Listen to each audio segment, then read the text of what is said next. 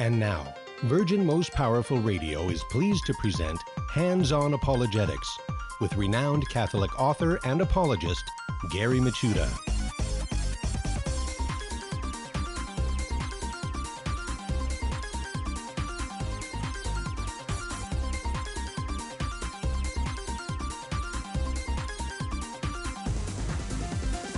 And welcome everybody to Hands On Apologetics. You have entered into Virgin Most Powerful's Apologetics Dojo.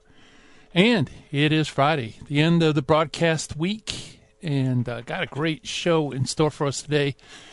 As we're done in the past, we're going to continue and look at apologetic classics. You know, there's just so many apologetic gems out there, gathering dust on bookshelves and used bookstores and such maybe even on your own bookshelves. Uh, you might have one of these classics and you just either haven't read it or haven't read it in a long time. Well, uh, that's why we love having Karl Keating come in on the show. Karl's going to be coming up on the other side of the break, and we're going to take a look at um, apologetic classic. Actually, uh, I don't know if this will be strictly speaking apologetics, but it is a very interesting author, and that is the works of V.M. Morton. So we'll be looking at uh, all these books, and actually, this is one of those episodes. Uh, usually, Karl and I we love the classics, and so whenever he suggests a possible um, book for our discussion on the air, I've usually read it and familiar with it, and and love it as well, and and you know. Uh, we have a, a really cool conversation. There occasionally, you know, Karl is so well read occasionally Karl will bring up a book or a series of books that I've never uh, read before, and that's the case here with uh, H.V. Morton. So uh, we're going to be talking about H.V. Uh, Morton and his works on the other side of the break. So, hey, this is cool. You know, it just gives me another reason to pick up more books, add them to my uh, apologetics bookshelf and uh, that's going to be a lot of fun. Like I said, that's on the other side of the break. On this side of the break, we're going to do what we always do. We're going to do a finding a fallacy. Although on Fridays, as you know, we do CrossFit training here in the dojo. We switch things up instead of doing an informal fallacy and looking at its definition and application. In apologetics, um, we're going to look at a propaganda technique today's propaganda technique is one that's used a lot, and that is the transference of value technique. We're also going to meet an early church father. Today's early church father in the realm of apologetics is a biggie. Uh, very, very important father. If you don't know about him, you need to know. It is Saint Irenaeus of Lyon. And so, hey, we got our docket all set and ready to roll. But before we do that, I want to welcome all of you to the show. So, welcome aboard, all of you listening on radio around the country. And of course, the live stream peeps out there, howdy. And all of you listening on podcast around the world and in the future. It's great to have you on board as uh, we wrap up this week in Hands on Apologetics. Uh, it's great to have you. By the way, uh, if you'd like to access this show online. Perhaps there's somebody you know that uh, here's you hear some material you think that they they'd be interested in. Then you can share the show with them. All you have to do is just go to virginmostpowerfulradio.org and click on Hands on Apologetics, and boom, you'll have all the shows on archive ready to roll. And um, yeah, you can download it, you can share it, uh, you can tell your friends about it. It's that easy, folks. Or you could do it through the handy dandy phone app as well. Also, want to give you the official Dojo mailbox in case you'd like to send me an email. Love to hear from you. It is questions at handsonapologetics.com. And uh, that's the way to get a hold of me. And I do try to answer your emails. So thank you in advance for your emails. And also, since it's Friday, I always give a shout out to a channel that I do on YouTube it's the little channel that could. I honestly thought I'd only get maybe 100 people, maybe 200 to subscribe. We're like over 4,000 and counting uh, subscriptions to this channel. It's called the Apocrypha Apocalypse. And it's a cool channel. It's very unique, very narrow focused. and uh, it surrounds all the questions around why Catholic Bibles are bigger. Why do we have seven books that are not found in Jewish and Protestant Bibles in the Old Testament? And I do this with uh, my co-host uh, David uh, David Zavares and also uh, William Albrecht. They're my co-host, and uh, in fact, we're probably going to do a live show next week, and uh, that's going to be a lot of fun. So uh, definitely, if you haven't checked it out, please do go on uh, YouTube. Just search my name or hands or uh, not hands on, but uh, search uh, Apocrypha Apocalypse. It'll come up, and and if you like it, please subscribe, uh, do a thumbs up, and leave a comment. You know, comments are also important for the algorithm. And that's the name of the game, folks, is the algorithm, because uh, we want this information to get into the hands of our separated brethren. And the only way to do that is if they find it on YouTube or anywhere else. So uh, sharing it and uh, liking it, leaving comments, all of that helps with uh, boosting the numbers and giving our greater visibility. Okay, so enough of that. Let's go to our finding of the fallacy, which is propaganda technique, and it is the transference of value. Now, this operates, this particular uh, propaganda technique operates on the level that we tend to associate things together whenever we hear them or see them together, especially seeing. The, the power of sight is so powerful in our imaginations. So much so that when you see a person standing next to another person or an object, whatever positive or negative values you have for that other person or the object will be transformed or transferred rather to the individual. So, for example, an American flag for Americans usually is a very positive sign. So, if you want to get that positive feelings, the, the warm, fuzzy feelings, the patriotic, uh, pa- um, patriotic feelings, and transfer them to a candidate, say, say a political candidate, all you have to do is just make sure there's an American flag somewhere nearby in frame so that you can see them next to the flag. And what ha- occurs in our minds is that we transfer the good feelings we have about the flag with the candidate because we associate the two together. This could be done in a positive aspect, uh, like American flag, or it could be negative. So, if there's someone who is very odious in the popular view, um, and you can get your opponent to be next to that person or you have a photo of them, that photo will give you a transference of negative value. So it'll make people think the bad things about the uh, the person who's odious and transfer them to your opponent. Like I said, this occurs an awful, awful lot, especially in the realm of politics. Uh, we uh, see all sorts of indications of that. Maybe a politician is by or associates with a movie star or someone who's very popular at the time, hoping that the popularity is transferred to the opponent, or hit ads, you know, those uh, ads that you see where they strike out at their opponents, they'll have black and white photos of them standing next to Adolf Hitler or something, right?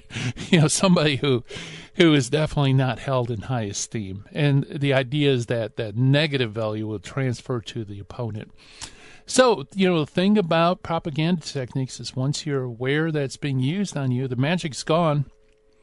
So, next time you see an ad or something like that, and you see um, the, a particular figure next to or conversing with someone, realize that could be an instance of the propaganda technique of transference of value.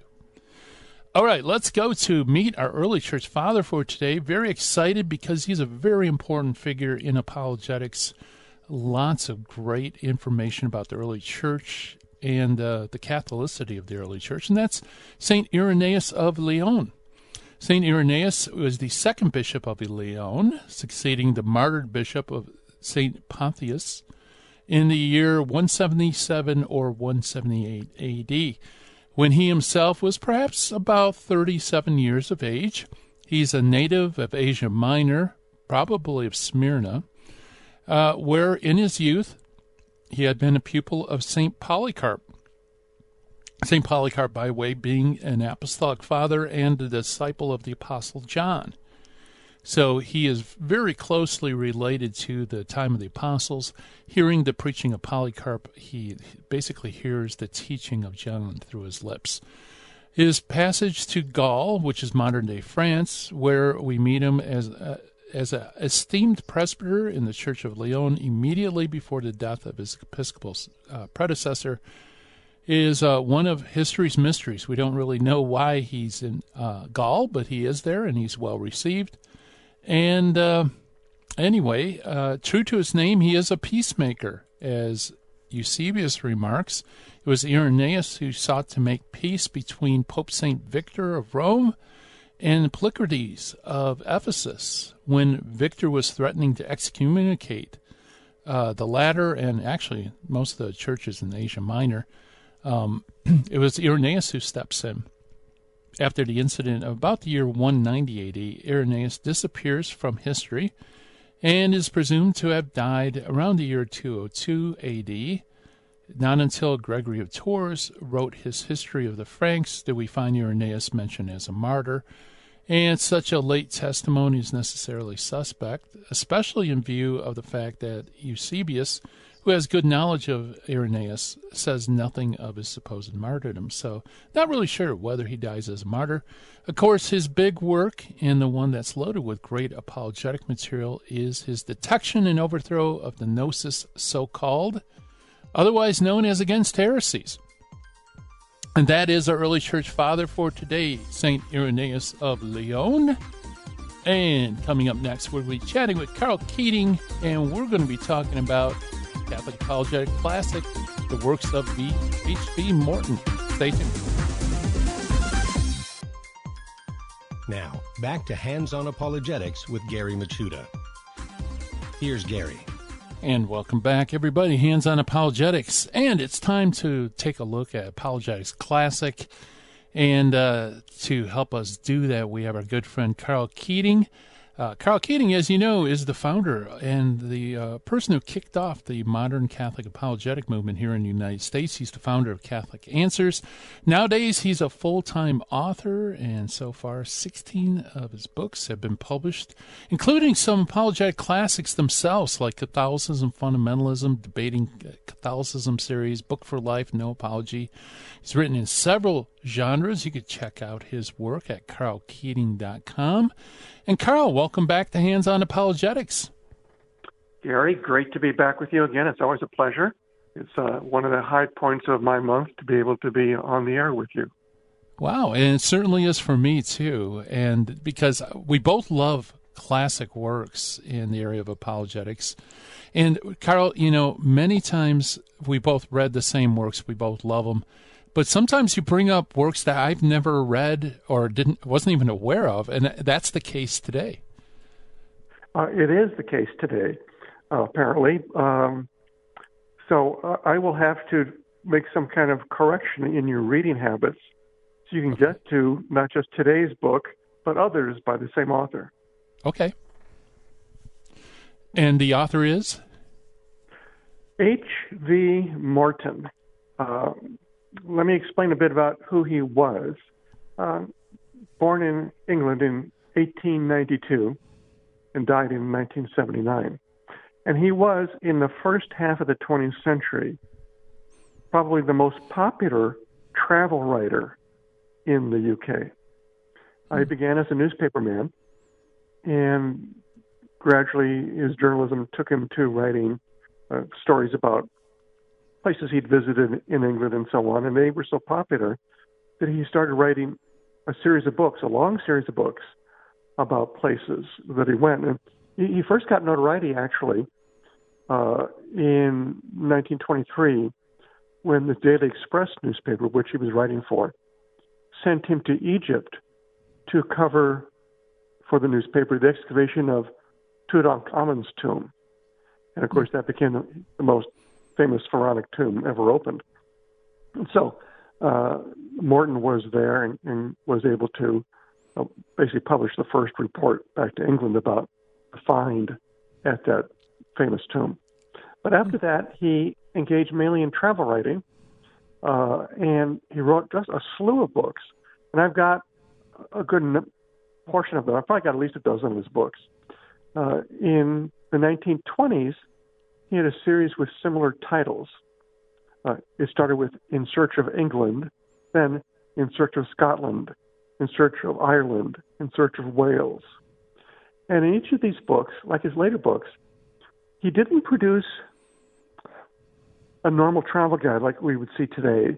You know, go to see these sites, here are places to stay, here are the favorite restaurants. None of that is in there. These are really history books and culture books. Uh, you're looking through his eyes as he walks or drives through the various areas he's visiting. And I especially like the books because of his minute knowledge of history and customs and personalities of the time. Hmm. And so in the 20s, he focused on mainly things in the British Isles, while writing some other stuff too. But in the 1930s, he ended up producing, among other books, several that have what I would consider to be basically religious themes. In 1934, it began, began with In the Steps of the Master. And that was followed two years later with In the Steps of St. Paul.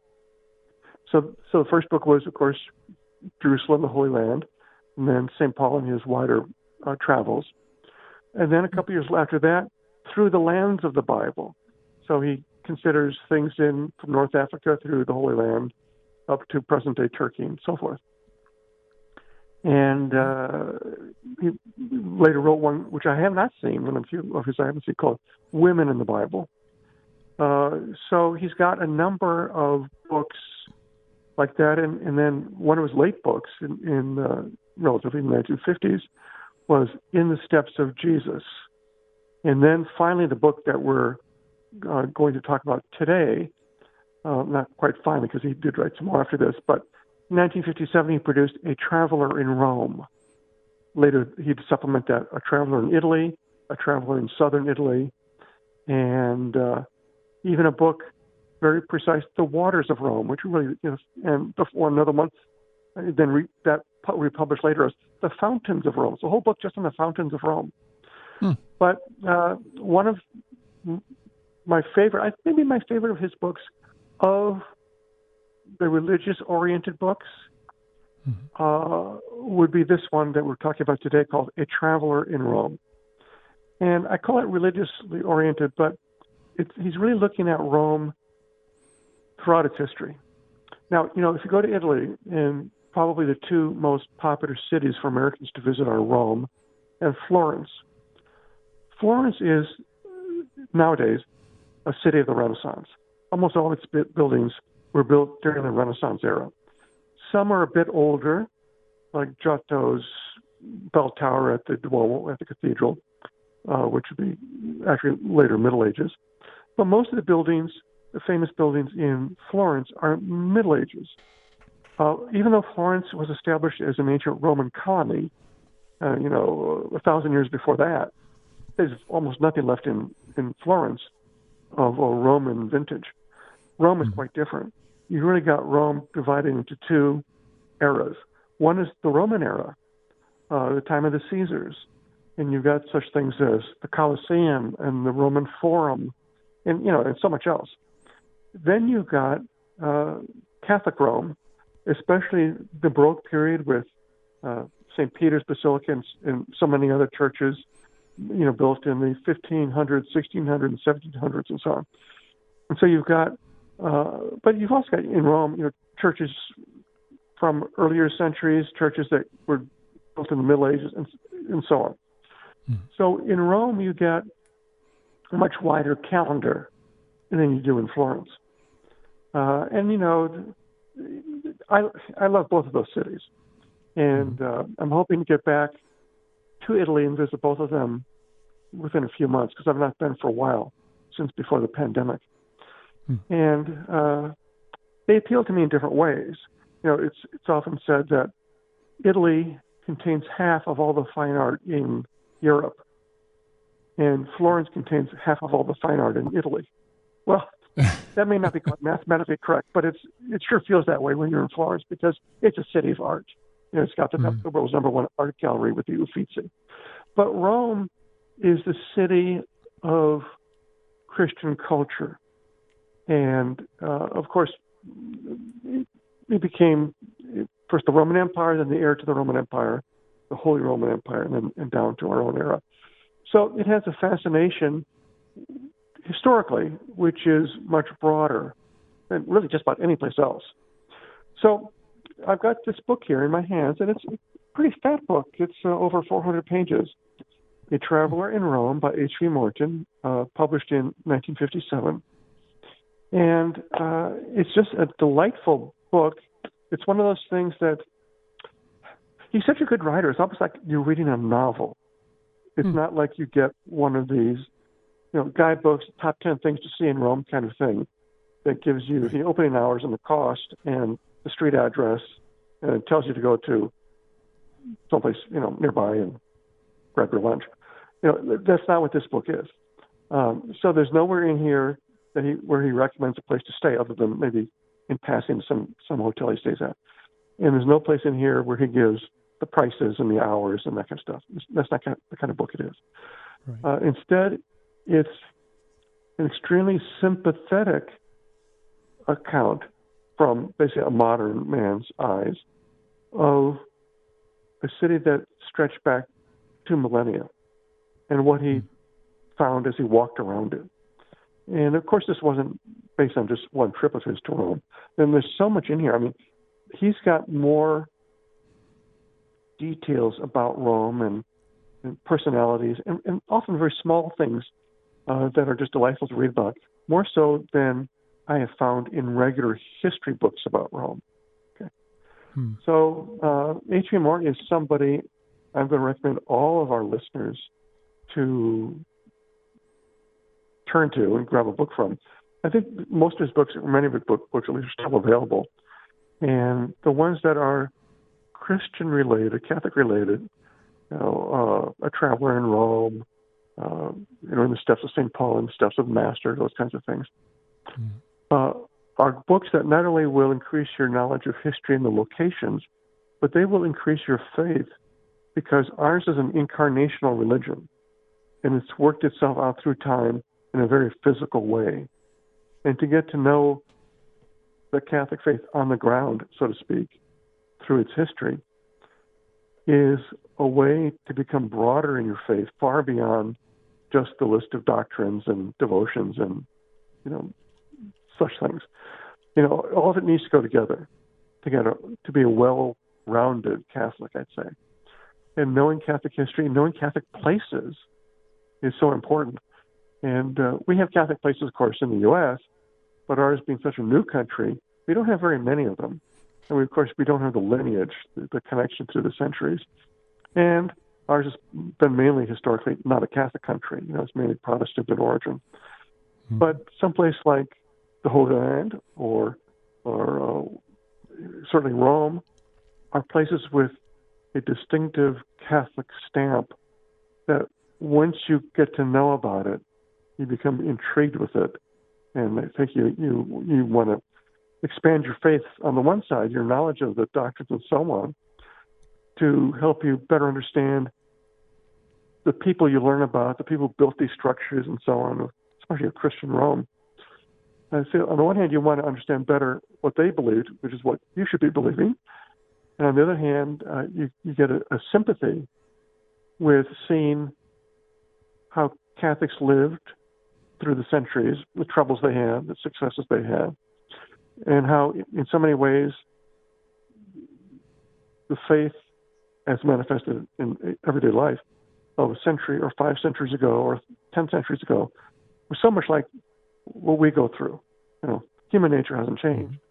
And so it's not surprising that we would expect to find in a kind of travel book of Rome that goes through the whole length of the church church's existence, we expect to find people in many ways very much like ourselves. Yeah. Yeah, very good. Yeah. Uh, and uh, so this is an interesting contribution because in the past we've talked about various approaches to history, uh, like the comprehensive approach of a Warren Carroll or uh, a kind of uh, swaggery approach of Belloc, and of course even the humorous approach like your own work, uh, 1054 and all that. So this is an interesting component to our discussion. So I hear the music coming up, Karl. we will hit pause right there. We're chatting with Karl Keating and talking about classic apologetic work by V or H.V. Morton. More to come right after this.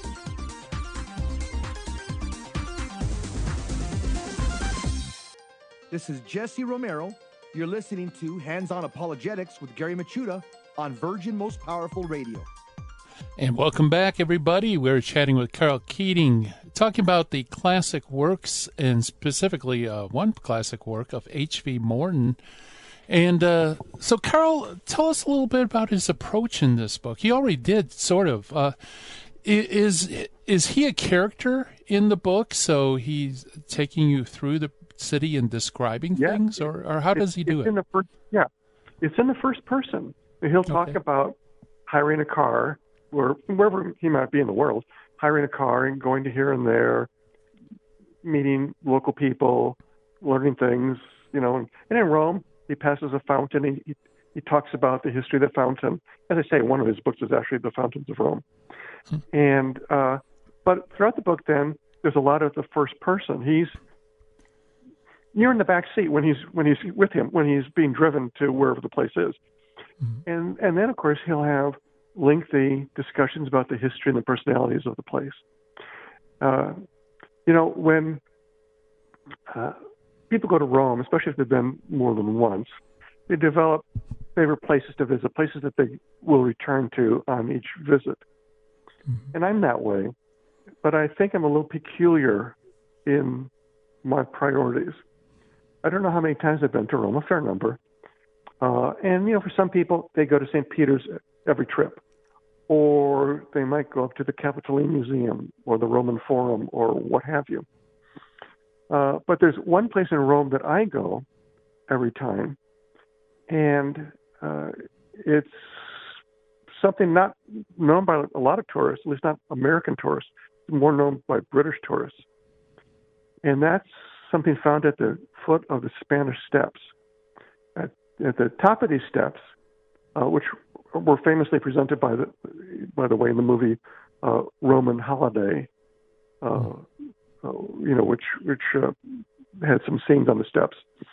Uh, at the top of the steps is a church, but at the bottom, if you're, as you're facing the steps, on your right, at the corner of the steps, is the what's called the, the Keats House. It's where the poet, the British poet John Keats, briefly lived and died in 1825.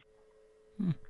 And on the other side at the base of the steps is the place, the one place in Rome I visit on every trip, which is Babington's Tea Room. And in going through uh, Morton's book uh, last evening as I was preparing for today's show, I was delighted to be reminded that he had an extensive little section early on in the book about Babington's Tea House. Mm. And uh, so he, he shared with me more uh, history of it than I remembered. But Babington's is, was a place that uh, a Spencer lady uh, named uh, Babington, who was descended from a Catholic family, uh, founded this tea room in uh, Rome in 1893. And it was in a couple spots before it ended up in this location. And the building, curiously enough, at one time had been the, the stables for a neighboring villa. but of course, it doesn't look like it. There's been no horse there for, for more than a century. Uh, but she, but she had a, um, a woman friend who, who, also an English woman, who uh, her name is uh, Cargill, and uh, the two of them founded this tea house, which is still there. And uh, Miss Cargill eventually got married. She was from New Zealand. Actually, she wasn't British. She was from New Zealand. But um, Miss Babington was actually from uh, from England, and she was somewhat related to the 18th century, 19th century British historian Thomas Babington Macaulay. Uh, so anyway, uh, reading this book of Morton's, I was delighted to, to see. Oh yes, he's got two or three pages about uh, Babington's tea room and and what happened there and so on. And uh, I was just so delighted. And he he's writing, you know, 1957. Mm-hmm. And he said that even at that late date, uh, there were still working at the tea room a couple of ladies who had worked at it when Miss Babington ran it, you know, half a century before. So it's little things like this that uh, Morton brings out about any place he goes. You know, whether it's a museum or you know something big like the Roman Forum or St. Peter's itself. Uh, you know, it's it's a delightful way to get to know the kinds of things that most travelers never get to know about Rome. And so here we mm-hmm. have a situation where, you know, Catholic lady Miss Babington came to Rome, uh, founded a, a tea room to cater to British visitors because in the late 19th century, Rome had become a popular stop for vacations for people from England. And so she said, well, you know, they've got to have tea. You know, Romans drink coffee. Sure. So I, I, I got to bring tea to them. And, and it worked out. So it's been there all these years. And, um, uh, but it's the kind of thing that, that Morton writes about, you know, hundreds of little things like that in, in this book and, you know, in his other books too. Same kind of approach. So it's, it's very much a first person approach. You know, he goes, in this case, to the tea house, has tea there, and then tells you all about the history of the tea house and so on and so forth. And you know, he'll go into a church and go into a side chapel, and there's a painting by, say, Botticelli or somebody, and he'll talk about that, and they talk about the history of the characters in the painting, and then the history of the painting itself, how it was made, where where previously it might have held, um, been been hung, and so on. And then uh, you know he'll pass a grave marker someplace or, or a plaque on a wall. Uh, for example, he'll he'll he'll, he'll uh, see a wall commemorating some tragedy that might have occurred in Rome, you know, and he'll then he'll talk about the history of that and, and so forth. So he's got a mm. lot of this kind of stuff uh, that you simply don't get from, as I said earlier, from a normal guidebook. Yeah, yeah, that's that's fascinating. So, um, I wonder how much of the, uh, what he wrote in that particular book is still true today. Like the paintings are still in the same place, the the places are still open. Do you think there's much of a carryover from the 50s till today? Almost complete carryover, oh. I would say. Uh, yeah. Because I, I remember using this, I, you know, reading the book prior to making some of my trips to Rome. I don't never carry the book with me because it's you know pretty good sized and I try to travel light. Right. But uh, I would go through and say, okay, I marked this, I marked that, marked that. I mean, you know, in Rome there are only a, a few thousand things you need to see. you can only see maybe a, a few out of a trip. So you have to make your priorities, and my priorities often are for small things. You know, I, I've, I've been to St. Peter's. I like St. Peter's. I've been there more than once.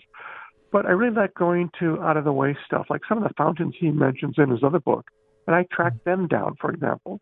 And he had mentioned there's a, a famous fountain with turtles. And, you know, so I would check that out, that kind of stuff. Hmm. And so I would yeah. use his book to make a list of places or things I wanted to see. And I make some notes to myself from it, saying, okay, here's the history of that. You know, here's a reminder to myself of what this thing will be once I get to see it, you know, whatever it might be. Mm-hmm. So uh, I don't remember ever coming across a situation where he wrote about something and I show up there and it's no longer there. You know, mm. it's certainly not the case for any of the buildings because the buildings don't get up and move and they don't get destroyed, fortunately. Right. Um, but uh, you know, it's, and by the way, on, on that basis, I should I should say, uh, let's let's give um, uh, uh, at least a silent thank you that the novelist H.G. Wells' wish never came true in his one of his final books called Crux Ansata, published in 1944. In that book, Wells, who was famous as a science fiction writer and all, Wells displayed his extreme anti-Catholicism, where his advocacy in the book was for the Allies to bomb Rome to smithereens in order to destroy the Catholic Church. And so, wow. fortunately, that never happened. Yeah, now you you know you see maybe you as a boy, I was as a boy, you you, you read H.G. Wells novels, you know, The Invisible Man and so on. Sure. But you never knew about this part of his character. But he was a vicious anti-Catholic, and he actually wanted Rome just flattened completely to get rid of the church. So we can be grateful that that was never carried out or seriously Right. considered by anybody. So when we go to Rome and we, you know, we're, we're reading something like H.V. Morton, and here it is, uh, well more than half a century ago that he wrote this book. We can still go there and basically see everything. I think that he mentions. I mean, obviously he talks about people who no longer are there, uh, but he uh, nevertheless gives you a wonderful sense of especially especially to me Christian Rome. I mean, he goes in a lot on pagan Rome, you know, ancient Rome, uh, from before the time of the Caesars, you know, up to the, the Dark Ages and so on. Yeah, it covers a lot of things there because Rome is full of those remains, those monuments. But more of Rome, uh, in terms of square footage, is actually Christian Rome. And so there are the basilicas and so on. And he, he mentions, for example, which, which I thought was interesting, he mentioned that that his favorite basilica of the major basilicas was St. Paul's outside the walls. Hmm. And you know there are others. I mean, there's, there's St. Peter's Basilica itself. You know, the St. John Lateran Basilica, which is actually the parish church of popes. You know, St. Peter's is not their parish church. St. John Lateran is, and so that's actually the the, the cathedral of Rome, St. John Lateran. But St. Peter's and, and St. John's are both within the old walls. Well, some of the old walls, but uh, St. Peter, St. Uh, Paul's is outside the walls. And I was a little surprised when he mentioned that because the current St. Paul's was actually a reconstruction after I think a fire in 1823 or so that destroyed the original building. But anyways, I, I was a little surprised that he would point to that because even though it was, as I understand it, faithfully reproduced from what had existed, nevertheless, it's that building is only two centuries old, uh, Yeah. which in Roman terms is yesterday. Right. So, so, so anyway, I just found that interesting, and uh, you know, there, there's so much as I as I flip through the book. You know, I have a habit. I don't know what you do when you get with books, but I make pencil marks in the margins, hmm and uh, that's the way I can find things to go back to. Absolutely. We're chatting with Karl Keating, talking about the works of H.V. Morton. More to come right after this. Stay tuned.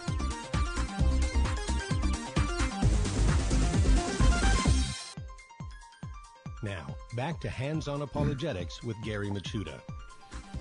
Here's Gary. And welcome back, everybody. We're chatting with Karl Keating, talking about the classic works of H.V. Morton, specifically his book on Rome. And uh, Karl, I, I was privileged to spend a week in Rome, and one of the big takeaways I had was there's no way you can spend only a week in Rome. I, th- I think you'd almost want to live there. There's so much history. And so uh, Morton's book, I, I think, would be invaluable for someone who's thinking of visiting Rome. Yes, it would, because one of the problems is that most people think, okay, here are the top 10 things. And matter of fact, there are books called the top 10 things to see in Rome. And, and they are important to see, but uh, they're all very uh, touristical, put it that way. You know, the crowds are, are large, everyone else is going there. And yes, you need to see St. Peter's, you need to see you know, the catacombs and, and so on and so forth. Right. But then you have to decide, okay, if I'm spending a week in Rome and I can cover those top 10 things in two days, then what? What do I see? And you could just walk around and just stumble into things, and that's a wonderful thing to do. But far better is to prepare yourself to go off to the, the side of it, to places that the tourists don't normally go, uh, and discover things there. And uh, I think this kind of book is especially good for that. And you know, Morton was English, and so of course he had an eye toward writing about things that might appeal to the English reader. And often he's talking then about um, English folks who have had some connection with Rome. I mentioned, you know, Miss Babington and her tea room. But here's another one that, that I thought really interesting. A little story about oh, I, I'm not even sure the century that it occurs, maybe the 19th century or so. And he said, let me just read this. Says, at the, at the same time, another Englishman, who afterwards became Sir Thomas Troubridge, captured several French ships loaded with Vatican art treasures, which the British government returned to the Pope. I read somewhere that in recognition for his part in the affair, Troubridge was given the right to incorporate the crossed keys of St. Peter on his family arms. That's very unusual. Hmm. Then it says, it is curious to see how unrelated events are often associated, for it was this act of justice on the part of the British government that is returning the, the artworks, which caused the Vatican, some years later, to grant permission for the establishment of the non Catholic cemetery in Rome, which is it's called normally the Protestant cemetery. That's colloquially the Protestant cemetery. And this is where Keats, uh, John Keats, is buried, and also where the ashes of um, the poet Shelley are buried, and also quite a few other prominent English people. Hmm. So here you had a situation with an, an Englishman captures Roman artworks being stolen by the French, returns them to Rome, and in and in thanks, uh, the Protestants of England, of England are allowed to have a cemetery in Rome. Yeah, yeah, that's kind of so, cool. You know, yeah. little things like yeah, little things like that. You know, so this book is just just full of them. Um, you know, before the break, I mentioned St. Paul's outside the walls. Mm-hmm. You know, one of the things that Morton mentions about it, it was the first uh, basilica to have the apse, that is the, the far end of the church, uh, facing towards the east. Uh, in essence, the rising sun, which is associated, of course, with the, the rising sun of God coming out of mm-hmm. the east. Uh, this is the first time that that when it was established, the first building, not the current building, of course, but the first building established in the uh, I think fifth century, it was uh, it began the architectural habit or custom of orienting Catholic churches so that the far end of the building would be facing the east, you, and so you you know the, the, the door would be at the west end and the altar would be at the east end. And he said, It must have been a strange experience for Christians of the fourth century when the large basilica had been completed. Not the present one, but, but in large one over what, what the first building had been. With the apse facing, facing east, to see the priest officiating, officiating at the altar with his back to them. He says, and he said, now, 1957, that's the normal position, known as ad orientem. So the mm. priest uh, would be facing the east because all the churches were facing the east. You'd enter the door, the main door, and you'd be walking down the nave to your pew, and you'd be going in an eastward direction toward the rising sun. And uh, but there was there were some exceptions to that, and one of them, of course, is St. Peter's Basilica itself, uh, simply because of the way the ground is there. You know, it was an ancient cemetery built on a slope. The building had to be constructed facing the other direction. So uh, the door is at the east end and the apse is at the west end.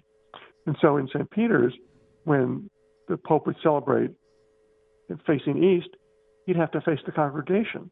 But that was an exception until modern times, you know, until our own lifetime, hmm. uh, where the buildings, you know, almost everything since the fourth century onward, with a few exceptions like St. Peter's itself, the church would be facing towards the east, so therefore you have the custom of the priest and the people facing the same direction ad orientem to the east, uh, with, as I say, a few notable exceptions like St. Peter's Basilica. Now, in recent years, many churches have been built without any regard for their orientation to the compass. Um, and so when you come across a, a modern church that's facing the east in that in that way, it might just be an accident, not even have been intentional.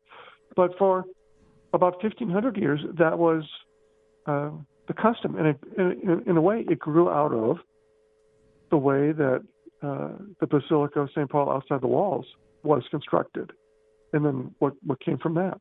So those are the kinds of you know architectural historical tidbits that Morton brings up. I think to our better understanding of our customs and habits, and uh, and, and also just just in my case, to my delight. I, I love learning about such things.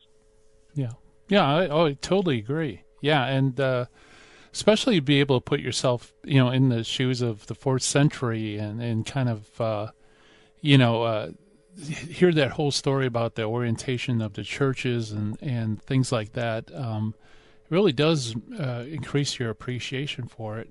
Yeah, I, I was yeah. I visited uh, St. Paul outside the walls and when you mentioned that, I was surprised too that he would pick that particular basilica because there's so many gorgeous basilicas in Rome, and, and, and it's very nice. I, don't get me wrong; it's a beautiful basilica, but uh, um, I, am just surprised he picked it. Room, yeah, my favorite church in Rome is not one of the basilicas at all.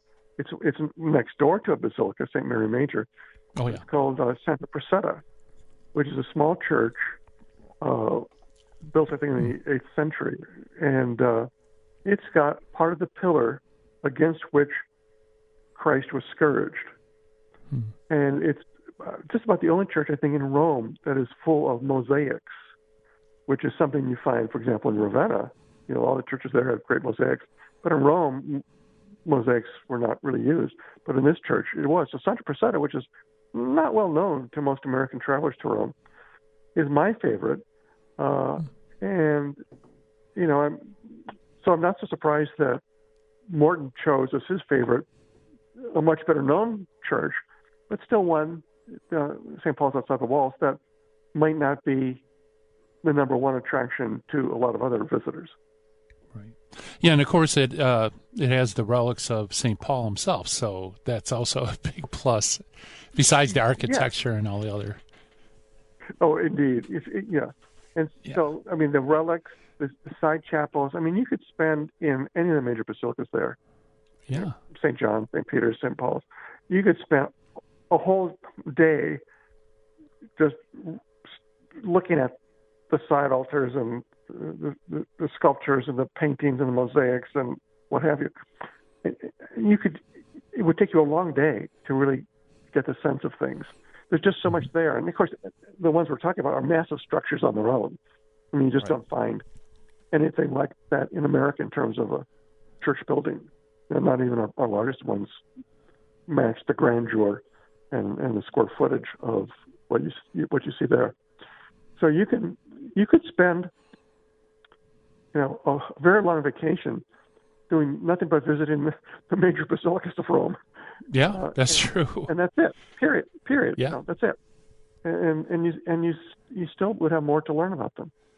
Yeah, yeah, and and plus there's all like you said, there's fountains, there's little grottos. There, it it seemed like no matter where you went, you bump into history. So I could see where yeah, more and also very important. Fantastic. There's Babington's Tea House, and there are gelato shops. Mm-hmm. So, yep. so you have to you have to go to the tea house and you have to get gelato. There you Authentic go. Italian gelato. Yeah yeah, it doesn't uh, matter absolutely. if you go in winter, you still have to have gelato. You know. yes, absolutely. Uh, yeah. So, uh, well, Karl, uh, hey, this is a great pick. You know, as always, when we do a book that I'd never read before, I, I got to pick it up because it just sounds fantastic. Do you know if it's still available in print? Uh, I haven't checked. I would presume so. Uh, okay. Several of his books must be in print, so I would if you find a book of his, say at Amazon or something, pick it up. You will you will not be disappointed. Get several of them. I mean, there uh, he was a great writer, and he was very well known in his time, but but has sort of dropped out of the Catholic consciousness in the last half century or so. But uh, you will not be disappointed by any of his books, I, and, and that, that's true not just of you, Gary, but of any of our listeners. Yeah. Yeah, absolutely. Yeah, well, I'm putting that on my wish list. I'm going to, right after the show, jump on Amazon and see whether it's available or not. Um, right. Yeah, great, great pick. And uh, I love books like that, especially when it, you know, like you can visit the place and know the history behind it and so on. Uh, we only have maybe a minute left in the show, and as always, I want to find out what's what's next on your docket. You're such a busy guy for being in retirement. Well, actually, I'm in the midst of language study. Uh, in the evenings, I'm, I'm going back to uh, refreshing my Italian because I do want to get to Italy. Uh, mm-hmm. Well, I don't think I'll spend time in Rome on that trip, but I want to get there. And in the mornings, I'm studying Japanese because my wife and I hope to return there in November. Oh. So I'm trying to refresh myself in both regards so that when I go to either place, I'm able to uh, maneuver with some convenience. Excellent. Yeah, not a lot of carryover between the two languages, is there? no, no. But yeah. um, but you know, they're they're sort of next up on my travel itinerary, so we'll see. All right, excellent. Well, Karl, thank you so much for coming on the show. I appreciate it. Always great to be with you, Gary. All right, Karl Keating. Uh, yeah, everybody, uh, pick up a copy of H.V. Morton, uh, any one of his books. Also, check out karlkeating.com. Pick up uh, Karl's classic works as well. Well, the hour's gone. Coming up next, High Impact Catholic Talk with the Terry and Jesse Show. Thank you so much for listening, and God willing, we'll be again, again next week doing hands on apologetics. Bye bye, everyone.